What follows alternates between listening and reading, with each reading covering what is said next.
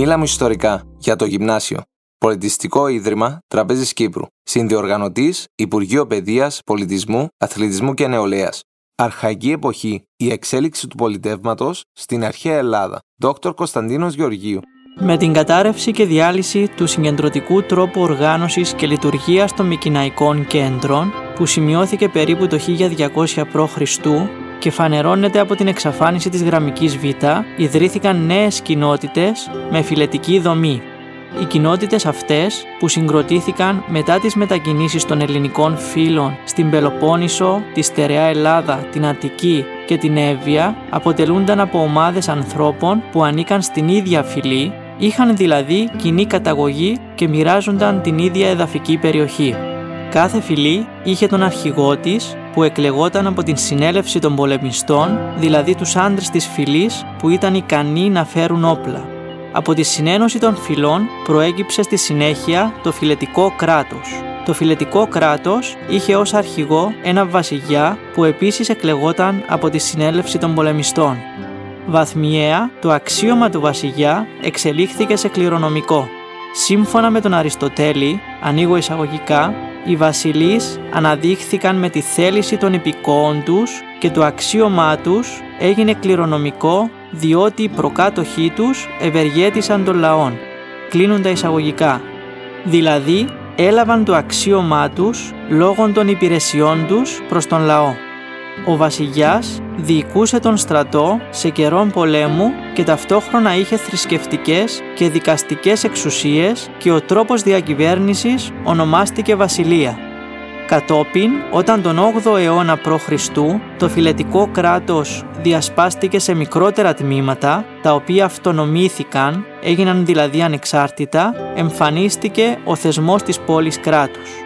Με την έννοια της πόλης ταυτίζεται και το πολίτευμα, δηλαδή το σύστημα διακυβέρνησης που αποτελούσε το κυρίαρχο στοιχείο της.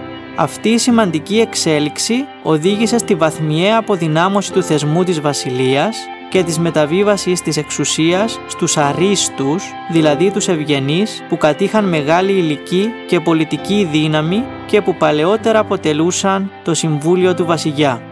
Έτσι, στις περισσότερες πόλεις, αλλού νωρίτερα και αλλού αργότερα, διαμορφώθηκε το πολίτευμα της αριστοκρατίας. Κατά την περίοδο που πραγματοποιήθηκε ο δεύτερος ελληνικός απικισμός, από τα μέσα του 8ου μέχρι τον 6ο αιώνα π.Χ., σημειώθηκαν αλλαγές στο πολίτευμα που ήταν στενά συνδεδεμένες κατά κύριο λόγο με την ανάπτυξη του εμπορίου. Η ενασχόληση με το εμπόριο αποτελούσε μια σημαντική πηγή πλουτισμού έτσι, σταδιακά δημιουργήθηκε μια νέα ομάδα πλούσιων που δεν προερχόταν από την τάξη των ευγενών.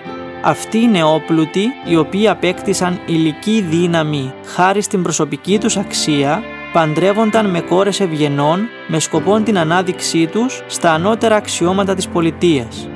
Η εξέλιξη αυτή είχε ως αποτέλεσμα την αντικατάσταση της καταγωγής ως κριτήριο άσκηση της εξουσίας από τον πλούτο.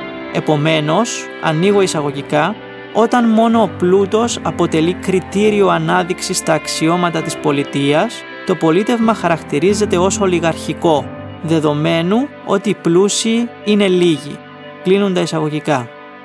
Η θέση αυτή επιβεβαιώνεται από τον Αριστοτέλη, ο οποίος αναφέρει ότι ολιγαρχικό είναι το πολίτευμα όπου οι λίγοι καταδυναστεύουν τους πολλούς οι αναταραχές που σημειώνονται στις πόλεις κράτη όταν τα αριστοκρατικά ή ολιγαρχικά καθεστώτα αδυνατούσαν να αντιμετωπίσουν τα προβλήματα των πολιτών, ευνοούσαν την πραξικοπηματική κατάληψη της εξουσίας από ένα πρόσωπο.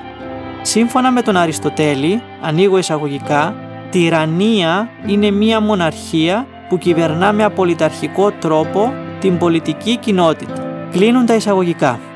Ο σφετερισμός της εξουσίας από ένα άτομο, δηλαδή η κατάληψη της εξουσίας από κάποιον με βίαιο τρόπο ή ξεγελώντας τον λαό, για την εξυπηρέτηση του προσωπικού του συμφέροντος και όχι των πολιτών, συνθέτουν το τυραννικό καθεστώς. Τυραννίδες εγκαταστάθηκαν σε πολλές ελληνικές πόλεις κράτη κατά τον 7ο και 6ο αιώνα π.Χ., όπως ο Περίανδρος στην Κόρυθο, ο Πολυκράτης στη Σάμο, ο Φίδων στο Άργος και ο Πισίστρατος στην Αθήνα. Γενικά οι τύρανοι προχωρούσαν στην ανέγερση μεγαλόπρεπων έργων για να κερδίσουν ανεπιτυχώς όμως την εύνοια των πολιτών και να δημιουργούν την εντύπωση ότι διέθεταν τα χρήματα της πολιτείας για το κοινό όφελος. Μετά την κατάλυση των τυραννικών καθεστώτων, στις περισσότερες πόλεις κράτη επανήλθε το ολιγαρχικό πολίτευμα, ενώ στην Αθήνα οι μεταρρυθμίσεις του Κλισθένη έθεσαν τις βάσεις για την εδραίωση της δημοκρατίας.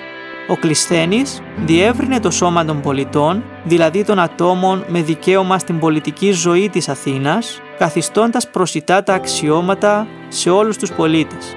Η ουσιαστική συμμετοχή των πολιτών στη διακυβέρνηση του κράτους, δηλαδή στα κοινά, ενίσχυσε τους δεσμούς τους με την πόλη και ενδυνάμωσε την πίστη τους στην ισονομία, την ισότητα απέναντι στους νόμους και στην εισηγορία, την ελευθερία λόγου για πολιτικά ζητήματα.